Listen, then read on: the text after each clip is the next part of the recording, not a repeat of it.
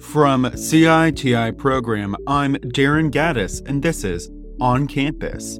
Today, I spoke with Philip Chan, an associate professor in the Department of Medicine and School of Public Health at Brown University and an infectious disease physician. As a reminder, this podcast is for educational and entertainment purposes only. It is not intended to provide legal advice or guidance. You should consult with your organization's attorneys if you have questions or concerns about relevant laws and regulations discussed in this podcast. Additionally, the views expressed in this podcast are solely those of the guest and do not represent the views of their employer. This podcast provides general information and a discussion about medicine, health, and related subjects. This podcast is not intended to provide medical advice. Please be sure to contact your physician if you have questions about your healthcare. Hi, Phil. Thank you for joining me today. Thank you so much for having me. To get us started today, what is your educational and professional background? Yeah, so I am a infectious diseases physician. I'm on faculty here at the at Brown University.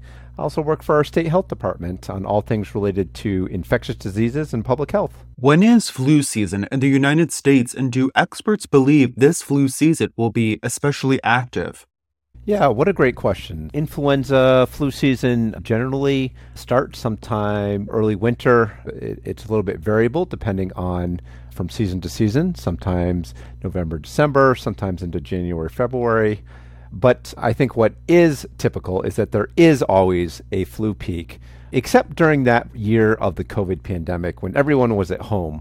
That was one of the very few benefits of COVID is that because everyone was at home and masking and social distancing is that we didn't have a flu peak that year. But since that time, and that relates to this year as well, we have we do expect certainly a flu peak this year, and we expect it to be pretty significant. Sometimes it's tough to tell, sometimes it's difficult to predict, but I think that we are still seeing some of the side effects, if you will, from the COVID pandemic.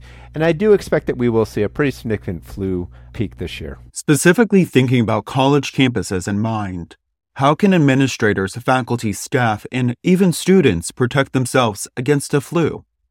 I think with all the attention of COVID the last few years is that the flu has really fallen to the sideline, but at least for our state, I was reviewing some of the some of the stuff. I'm just reminded that flu does cause a significant amount of morbidity and even mortality in people. We see we see a bunch of deaths every year across the U.S. from flu. We also see a number of, of hospitalizations.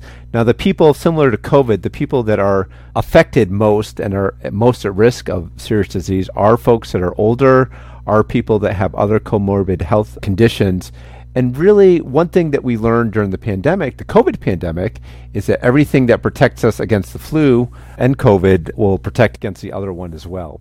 So, most importantly, I think when we talk about the flu, things like just getting the vaccine, that's the most important thing. And the CDC recommends that everyone six months and older in the US get vaccinated, and I certainly agree with that. And I think other basic things as, as well. So, staying home if you're sick, staying out of classes, making sure to, if you are sick and going out, wearing a, a, a, face mask can protect other people, can protect you, certainly if you are immunocompromised, etc. But again, I think the number one things is to make sure that you are vaccinated for the flu. In my opinion, there are often several misconceptions about vaccines in general. Can you clear some of those up today? Specifically, can the flu vaccine give you the flu? And how long does it take for the vaccine to be effective once it's administered?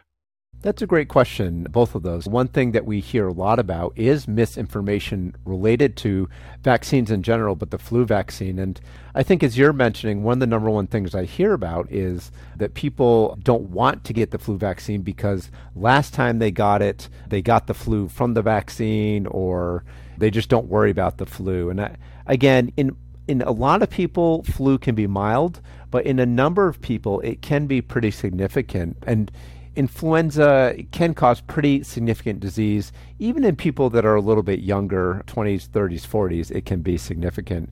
So, the other thing, too, I'm reminded is that there's so many respiratory viruses out there. Some of the common ones, of course, COVID, flu. You may have been hearing about RSV in the news, but there are literally dozens and dozens. And so, The flu vaccine uh, does not cause flu. It's dead. It's inactivated. It's th- there's nothing about the flu vaccine that could ever cause flu itself. And what I suspect usually happens is that people get another common cold virus that they attribute to the flu vaccine. But again, these things are so common, and usually people have several cold viruses, right? Generally speaking, when would it be a good time to see a doctor if somebody was feeling ill? So I think for mild symptoms, a little bit of a fever, runny nose, sore throat, no need necessarily to check in with a doctor. Of course, if you have any questions, I would certainly encourage people to check in with their local student health center. There's I know a bunch of providers at least in our state and they're all wonderful, phenomenal people.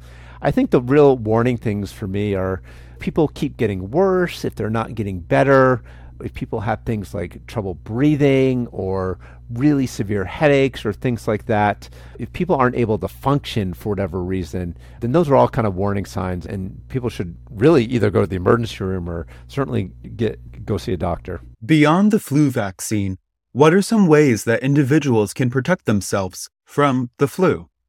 I think just very basic things that we talk about in everyday life, just making sure that you are getting plenty of sleep, making sure you're eating healthy, making sure that you get some exercise. That triad of self care, uh, exercise, sleep, and just eating right is so protective against so many things, not just the flu, but just making sure that you are living a healthy lifestyle and, and taking care of yourself at the end of the day. And that's going to protect yourself not only from flu and COVID, frankly, but uh, a whole host of other things as well. I personally have not heard a whole lot about COVID 19 this year.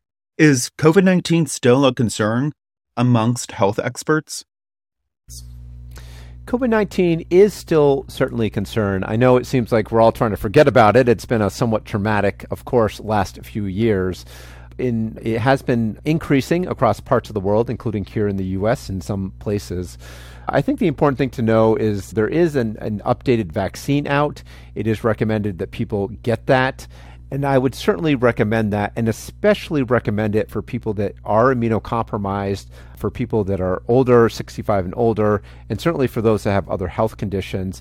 That's the group that's really going to be most at risk. I would really strongly recommend that group if you haven't had COVID in the last 90 days to really get this, this newer COVID vaccine that's out there. COVID is still a thing. People are still being hospitalized for it, they are still being sick. We are seeing less and less of uh, serious disease because people are getting vaccinated, and there's also a degree, of course, of natural immunity, and that's all good. Uh, but again, for folks that may be more at risk of COVID, definitely still want to get that updated vaccine. Beyond getting a COVID 19 booster vaccine, what else could individuals do to protect themselves against COVID 19? I know that some of these topics are sensitive, but things like masking, masking works. I think we have a lot of data now out about masking. Masking protects if you have COVID, even if you're asymptomatic, masking will help prevent spread to others. If you wear a mask yourself, and especially one of the higher grade masks, like an N95 mask, like a KN95 mask, that will protect you as well from getting infected. And I think especially when COVID is peaking or surging in your area, in your community, that doing things like masking, especially in more crowded indoor uh, spaces, may make sense. And then everything else that we've learned about as well social distancing, ventilation, opening the windows. Again, making sure to stay home if you're sick, making sure others stay home if they're sick. Basic things that we've learned throughout the pandemic are still all the things that will continue to protect you against these newer variants. What else should we know about the flu and COVID 19 on college campuses? I think not to be overly worried about them, but just to take the some reasonable precautions. Make sure that you're vaccinated. That to me is a low hanging fruit. Make sure that you get sources of information from reliable sources like the CDC, like your doctor, like other medical providers. One thing that I think that has concerned all of us in public health is just the amount of misinformation out there. Before you make a decision, just make sure that whatever you are basing your decisions on is fact, is evidence based, and then make the decision that's best. Phil, thank you for joining me today. Thank you so much for having me. Thank you for listening to today's episode, and be sure to follow, like, and subscribe to On Campus with CITI program to stay in the know. If you enjoyed this podcast, You may also be interested in other podcasts from CITI program, including On Research and On Tech Ethics. Please visit CITI program's website to learn more about all of our offerings at citiprogram.org. I invite you to review our content offerings regularly as we are continually adding new courses, subscriptions, and webinars that may be of interest to you, like CITI programs What You Need to Know About Sexually Transmitted Infections course. All of our content is available to you anytime through organizational and individual subscriptions.